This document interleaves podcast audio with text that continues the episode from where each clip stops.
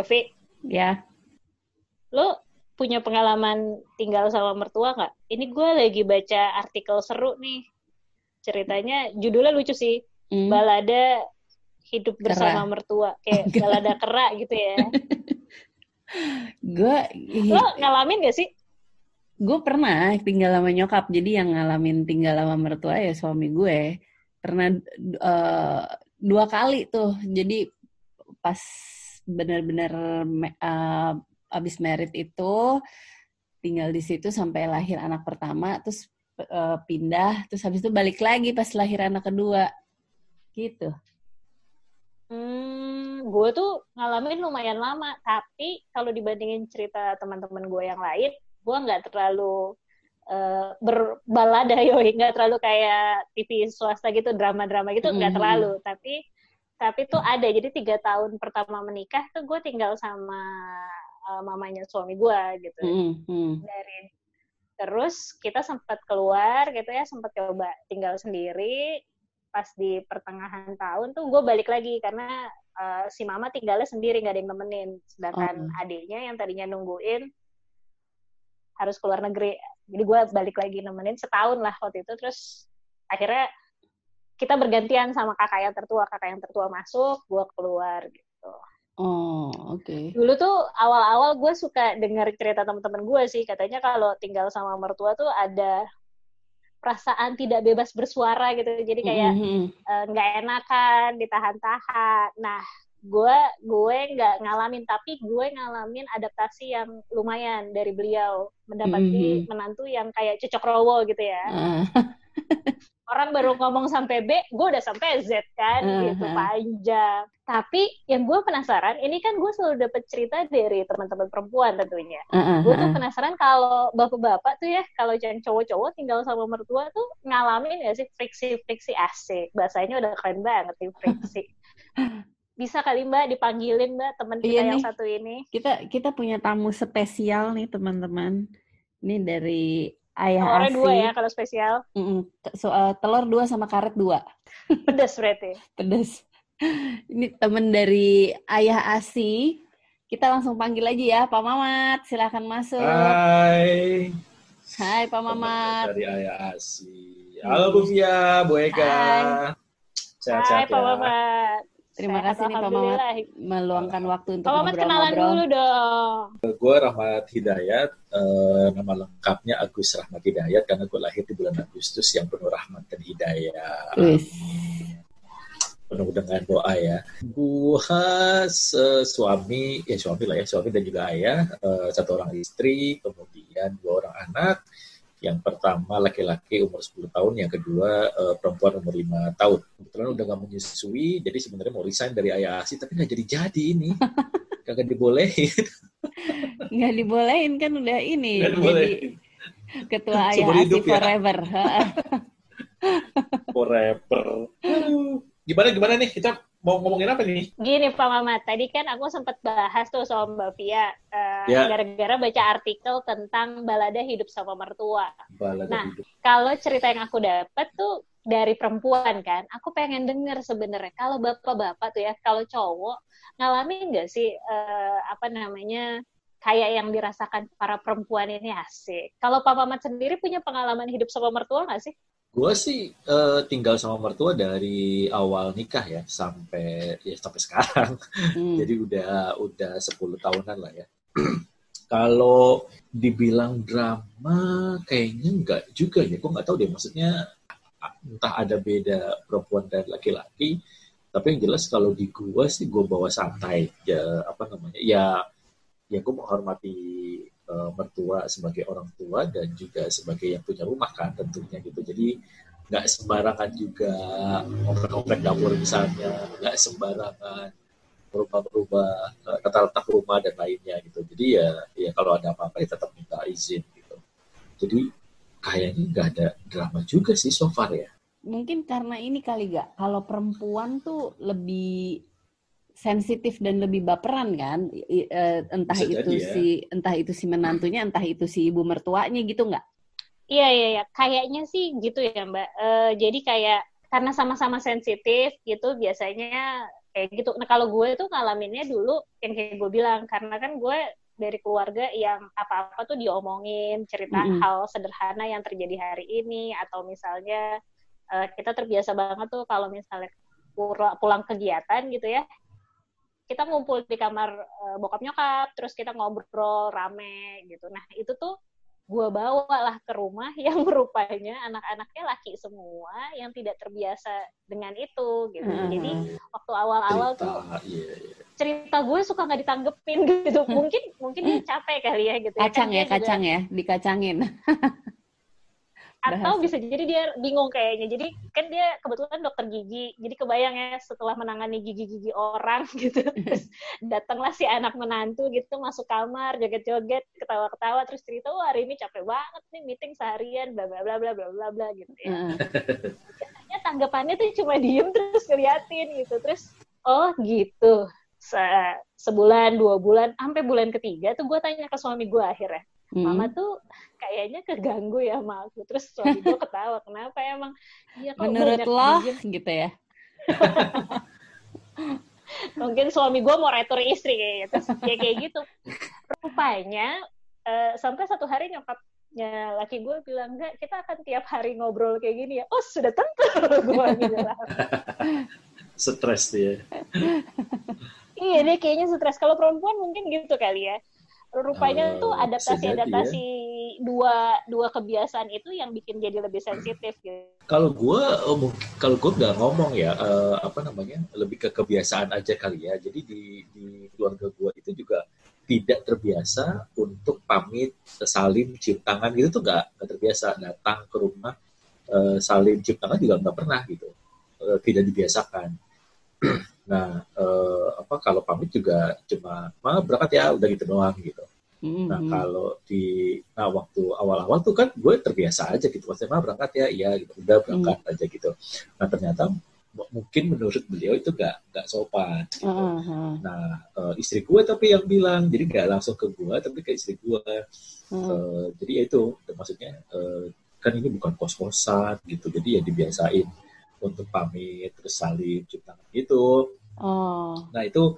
butuh proses sih sebenarnya ya tapi ya ya dan gua anggap itu hal yang baik jadi ya udah gue cobain gitu dan efeknya ke gue sih jadi akhirnya gue mau juga salim ke nyokap gue gitu jadi kalau oh. dia main ke rumah ya udah gue salim cium tangan biasanya tuh dulu nggak pernah Maksudnya Jadi malah, malah kebawa ya. ya, malah kebawa di, iya, iya, iya. di uh, orang tua kandung jadinya ya gitu. Iya, karena menurut gue baik ya dan mm-hmm. ya udahlah gitu dan juga mau menjetohin ke anak-anak kan gitu. Masa yeah, iya, menjetohin yeah, yeah, yeah. anak-anak gue nggak salim terus anak-anak disuruh salim kan rese juga bapak ya. Gitu. Bener-bener. Jadi uh, jadi maksudnya mungkin kalau Ega mungkin di di apa di omongan cerita gitu kalau gue uh-huh. mungkin agak di, di perilaku ya uh-huh. keseharian gitu. Oh, oke okay, oke. Okay. Tapi ya itu eh, nah. uh, apa namanya uh, bilangnya bukan ke gue langsung ke uh, istri gue gitu. Oke okay, oke. Okay. Mungkin mungkin nggak enak ya, juga ya ada perantara ya. gitu ya. Iya betul betul iya betul. Mungkin nggak enak kali ya. Gak tahu kalau hmm. cewek apa apa konfrontasi langsung gitu apa nggak juga gue ngerti deh. Uh, biasanya ada perantara sih memang Oh, tetap gitu. ada perantara ya. Uh, uh, uh, gitu. Karena mungkin kalau kalau aku perantaranya ke suami dulu gitu ya, bener atau hmm, enggak. Okay, Pengen okay, tahu okay. gitu tanggapan anaknya. Kalau kalau itu ibu kan, kalau ibu mertua gitu ke anaknya dulu gitu. Ini bener nggak suami yeah. lo kayak gini kali ya? Hmm.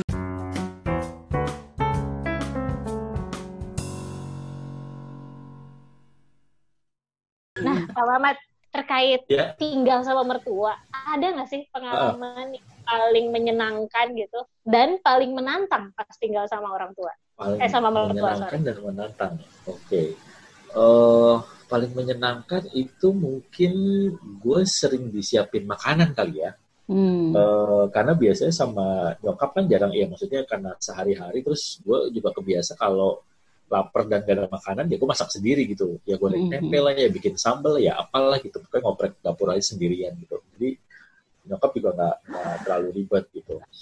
Nah kalau di sini ya itu tiap pagi ya, uh, pasti udah ada makanan lah gitu ya. Atau pas gue mau berangkat kerja misalnya udah disiapin buah-buahan gitu. Mau bawa nggak buah, mau bawa ini kan, mau bawa itu nggak gitu.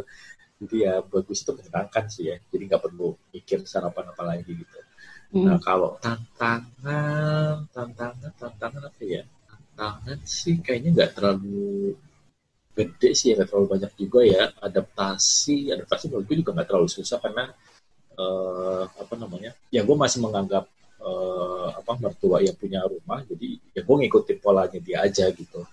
Uh, kalau sudah kalau misalnya sudah ada di dapur gitu ya gue nggak gue nggak berani masuk ngobrol-ngobrol dapur atau bantu masak itu kayaknya nggak juga tuh gue gitu nah cuma memang mungkin di istri ya uh, ada kebiasaan-kebiasaan yang yang buat gue biasa aja tapi mungkin buat nyokap mertua itu aneh gitu kayak misalnya gue mandiin anak atau gue oh. bikin kopi sendiri atau pulang gue ya nyiapin makan sendiri kan nasi sendiri itu sendiri dan oh, oh, oh. sebagainya gitu ada beberapa kali uh, apa namanya yang ditegur istri gue itu kamu suami kok bukannya disiapin makan gitu atau kamu kok ini bukannya dibantuin atau nyuci apa gitulah buat gue sih itu ya oh. kan nggak apa-apa gitu iya, iya, iya lagi iya, ada iya. lagi gak ada kerjaan juga gitu uh-huh.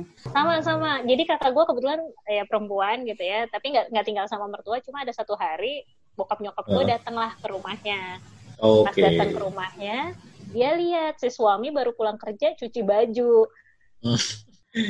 tentu Ditegur kan lah gitu ya. menurut ayah saya kalau di keluarga beliau tidak ada tuh Ya, ya, laki-laki ya, ya. yang cuci baju gitu. Hmm. bantu-bantu ngurus anak iya tapi part cuci baju tuh menurut dia ya kalau nggak bisa dikerjain gak usah dipaksain gitu. Masa iya baru pulang kantor gitu. Seminggu kemudian sih baru ditegur. Jadi begitu kakak datang ke rumah dia dia ajakin ngomong lah di ruang tamu gitu. Ruang eh, apa namanya ruang ruang favorit kami untuk membahas masalah kan biasa ya kalau anak bungsu kan ngintil ya ngintil pengen tahu ada apaan sih ya. ada apaan sih gitu ya Hmm. gitu kan terus ngedengerin terus bokap gue bilang kamu nggak boleh kayak gitu suami tuh udah capek pulang kerja dalam hati wow wow nyuci gitu kan Iya iya iya. iya. beliau yang iya, iya. kena gitu padahal mungkin dia dalam hati berpikir "Ini yang anak siapa sih gue apa dia sebenarnya kok gue yang ditegur gitu Eh, gue ditegur sama orang tua ya paling ini aja sih paling kayak kalau misalnya eh, suami pulangnya tuh setelah jam makan malam gitu biasanya nyokap suka ngingetin aja gitu. Jangan lupa Oh, nanti dia Nanti mau makan malam. Heeh, gitu. Dia udah makan belum gitu. Jadi gue di gue diingetin sama nyokap gitu. Tanyain suami lo udah makan Iya. belum? gitu. Iya iya iya. mau nyiapin apa? gitu kan. Kayak gitu padahal sih. lo mau tidur ya Padahal gue udah ngantuk banget Ah, iya iya.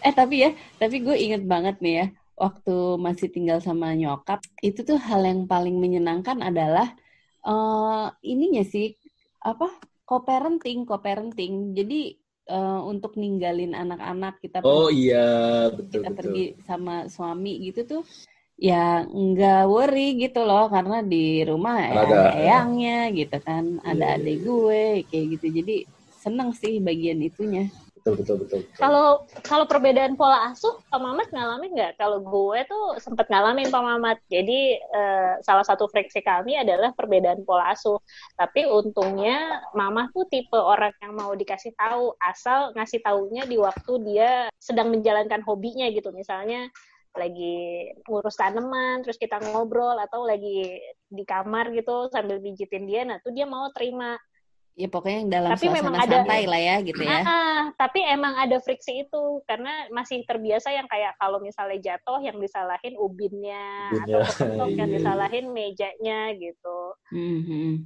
Kalau gue sih eh, apa in- involve banget sih, mertua juga enggak ya. Maksudnya ya tetap membiarkan gue sama istri gue mengasuh anak-anaknya gitu. Tapi memang ada beberapa kali komentar yang yang menurut kita ya nggak cocok aja gitu. Misalnya kayak eh, kamu cowok anak cowok nggak boleh nangis gitu misalnya atau nggak Hmm. boleh ngomongkan terus gitu atau eh, ya hal-hal yang lain lah gitu ya.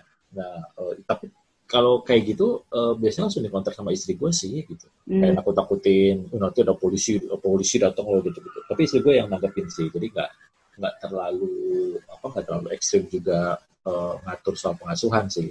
Eh, tapi dulu ada cerita soal ini apa namanya eh, pada saat eh, menyusui. Jadi dulu kan anak gue lahir prematur tuh. Nah ning- ninggalin apa orang rumah kan cuma ada nyokap sama tante waktu itu. Nah itu nggak sabaran pakai cup feeder, nggak sabaran Mhm. pakai gelas kecil gitu untuk kasih asi perahnya. Berinisiatif lah untuk menggunakan eh, apa eh, dot, botol dot. Jadi Mm-mm. sempatlah pas kita tinggalin pulang-pulang pergi itu, lah kok ini anak nggak bisa nyusuin lagi gitu. Ah, Karena masih kecil waktu itu masih hitungan bulan lah. Pas ditanya-tanya, oh ternyata pakai botol dot. Ya akhirnya kita belajar nyusuin lagi. Tapi eh, pada titik itu ya akhirnya eh, tetap belajar gitu. Maksudnya mau ngikutin apa yang kita inginkan ke anak-anak gitu. Enaknya sih karena eh, istri dekat sama nyokap ya dan sering ngobrol gitu ya jadi lebih mudah untuk bekerja samanya gitu. Kalau Hmm. misalnya mah nanti nggak boleh coklat ya, maksudnya nggak usah tawarin karena nyokap tuh Uh-uh. suka nyimpen coklat gitu di kamar buat ngemil kan ya. Mm-mm. Anak-anak tuh suka suka nemu aja. Nah, tapi kalau udah kita bilangin jangan kasih coklat ya, karena kan anak gua alergi ya. Jadi di stop dulu ya nggak bakal dikasih juga gitu. Hmm, oke. Gitu sih. Intinya sih nggak susah ya diajak kerja betul, sama ya. betul. gitu ya. Iya. Nggak, karena gue dengar cerita banyak juga yang emang susah aja gitu orang tua Oh iya atau kakek betul. nenek Ada aja friksinya sama. gitu ya kalau Iya, sama iya. pengasuhan sama mertua ya. Mm-mm. Kayak udah makanan Mamat sehari-hari nih banget. one in the eh itu ya one in the million gitu ya yang tidak terjadi konflik gitu ya Pak Eh, Mamat. Nah, ya kali ya atau nggak tahu atau karena gue cowok gitu maksudnya jadi nggak terlalu ya maksudnya dibawa santai aja gitu kalian ngerti juga sih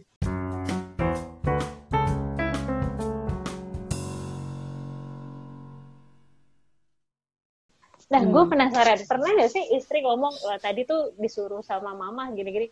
Soalnya kalau mertua gue, akhirnya karena gue sering ngobrol sama dia, dia akhirnya kalau ada apa-apa sama anaknya tuh, dia nanyanya ke gue gitu, kayak, oh An tuh dari tadi di telepon gak ngangkat-ngangkat tuh gak gitu, padahal kan mama khawatir gitu. Mm-mm.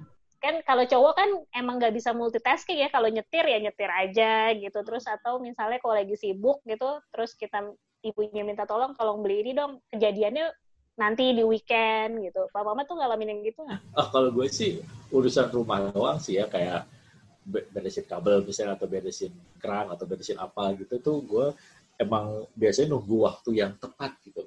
Nyuruhnya sekarang ini kerjanya baru minggu depan gitu. Nah, kayak gitu tapi nunggu momen ya nunggu momen ya? Iya nunggu momen. Tapi kadang suka diingetin juga sama nyokap. Nunggu mood, nunggu mood. katanya katanya mau beresin keran. Kok belum beli beli oh iya mah lupa. Paling gitu doang sih besok besok beli. Itu sering banget sih kejadian kayak gitu. Iya nunggu Kalau lo ada nggak, konflik-konflik besar gitu. Nggak maksudnya kalau gue sih waktu itu kalau sama waktu yang gue inget-inget ya gitu waktu ma- masih tinggal sama bokap nyokap sih nggak terlalu sih. Nggak terlalu banyak sih yang konflik-konflik kayak begitu gitu. Paling ya suka sebel kayak dulu kan bokap gue ngerokok gitu kan. Oh ya oke. suka sebel kayak gitu aja sih yang kayak enggak kok ngerokoknya udah jauh-jauh gitu. Ya tapi tetap aja bau. Yang kayak gitu-gitu Iya, sih. iya, iya. yang kayak gitu gitu. Konflik besar banget sih. Enggak mbak. Biasanya tuh konflik sederhana yang justru diciptainnya misalnya bukan dari para mantunya gitu ya. Kan Mm. mama nih kebetulan menantunya tiga gitu.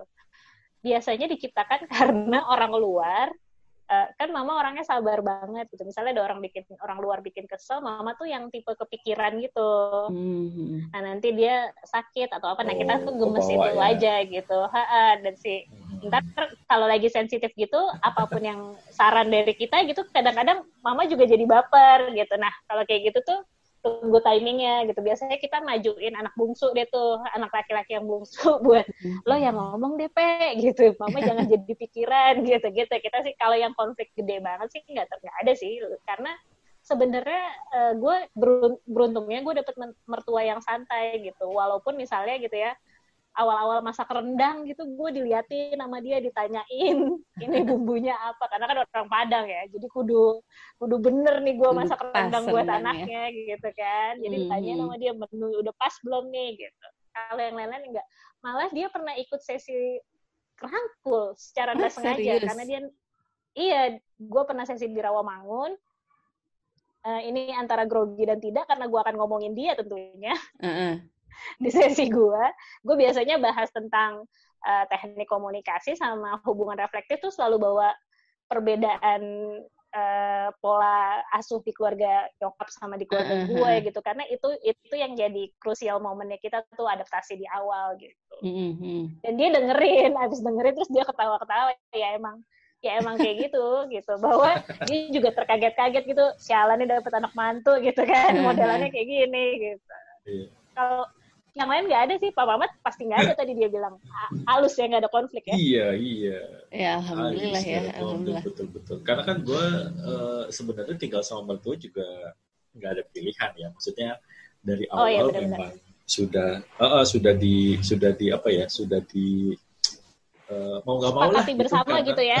Iya sepakati bersama karena gue menikahi anak putri satu-satunya di keluarga gitu. Terus uh, apa namanya kakak dan adiknya tinggal di luar rumah jadi ya kesepakatannya lo harus tinggal sama gua di rumah nemenin bokap nyokap gitu oh ya udah gak ada pilihan lagi gitu dan ya mencoba beradaptasi aja gitu oh, Oke, okay. eh tapi penasaran deh kalau tadi kan uh, Ega kan sama ibu mertua, kalau Pak Mamat hmm. sama bapak mertua gimana?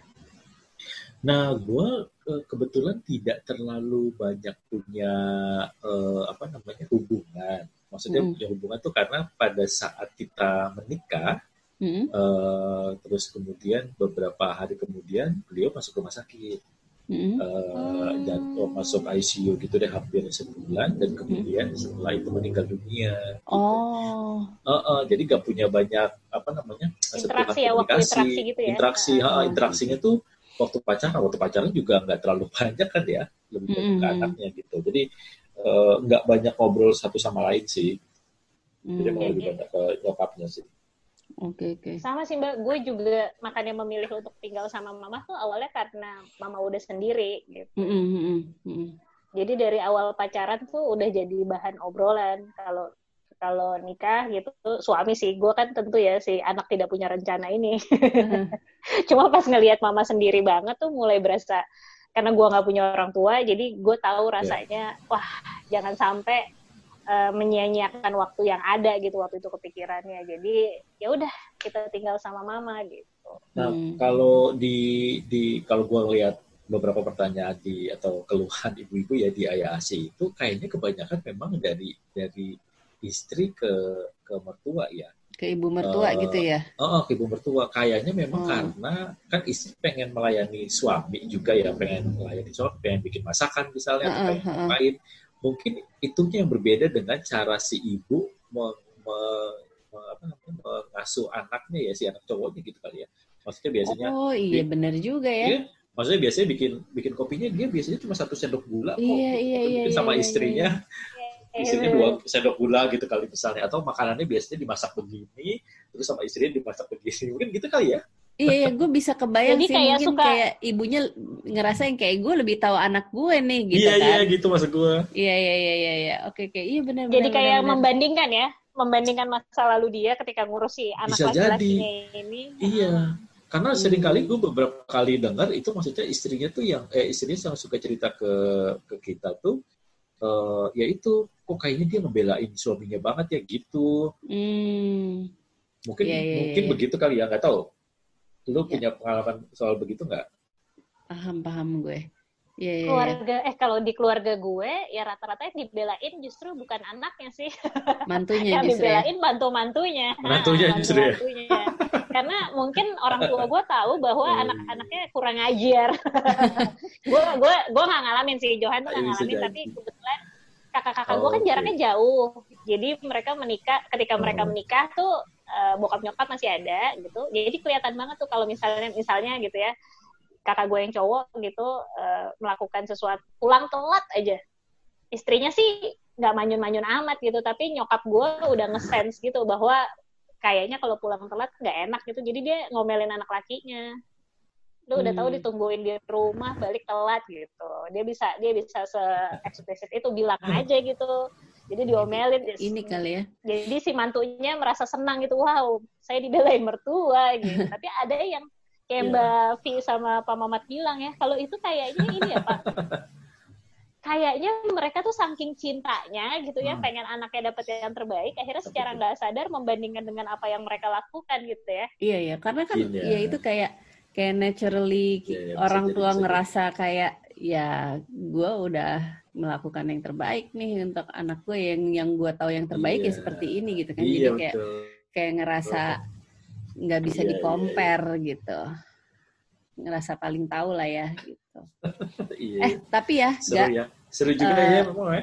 ih banget ini ngomong-ngomong ya kalau misalnya ada teman-teman yang masih belum puas gitu mengulik tentang prahara rumah tangga bersama mertua ini kebetulan kita akan ada acara nih ya tanggal 2 Wah. Oktober bener nggak Benar, kita akan ada YouTube live judulnya Prahara Keluarga Asik. Judulnya udah kayak judul-judul sinetron ya, Prahara Keluarga. Yang akan dibintangi oleh Pak Mamat dan mertuanya tentu. Wih, Oh, yoi. tangan.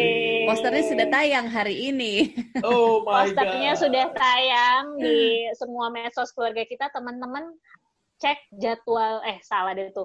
Teman-teman pasang alarm di kalendernya di handphonenya gitu ya. Tanggal 2 Oktober jam 19.00 akan ada YouTube live Pak Mamat bersama mertua tercinta dan eh, pasangan ibu dan anak juga dari Rangkul Sur- Surakarta. Mhm. Kita akan mengupas tuntas di situ bagaimana seluk-beluk lika-liku hubungan mertua dan menantu, anak dan orang tua yang tinggal serumah. Terus em, kira-kira tips and triknya bagaimana supaya bisa langgeng lah semuanya gitu. Sebelum ditutup, aku ada satu pertanyaan sip, nih, sip, sip. Pak Mamat. Apa Jadi di tuh? poster itu kan ada fotonya. fotonya berpose. Yang saya mau tanya, Bapak bilang apa ke mertua pose kayak gitu? Oh iya iya bener ya, Ma- asik banget loh bisa Kok diajakin mau pose. gitu ya? Kok mau gitu Waktu ya? itu Soalnya ngajakin cowok nih, Iya. yang ngajakin Eh, cowok. Enggak, waktu itu soalnya kita bingung mau ngapain dia tadinya mau foto sambil megang buku keluarga kita cari-cari-cari kok kagak nemu nyimpen di mana ya deh, akhirnya kita menunjukkan eh, tanda cinta itu aja Is, keren loh. Iya. Teman-teman, semoga nggak kelupaan tanggal 2 Oktober akan ada Pak Mamat dan Ibu tercinta. Kita cross check obrolan di podcast ini Ih. bener adanya atau tidak. oh gitu kan. iya betul ya betul salah jawab gue tadi Pak Mamat, terima kasih banyak udah thank berbagi you cerita. banget Bu Ega Bu Fia Iya, sama-sama. Thank you juga Pak Mamat. Sampai ketemu nanti di tanggal 2 Oktober Siap. ya, teman-teman juga semua. Jangan lupa lihat YouTube-nya keluarga kita. Oke, sampai ketemu lagi di episode selanjutnya. Bye-bye. bye bye Bye. thank you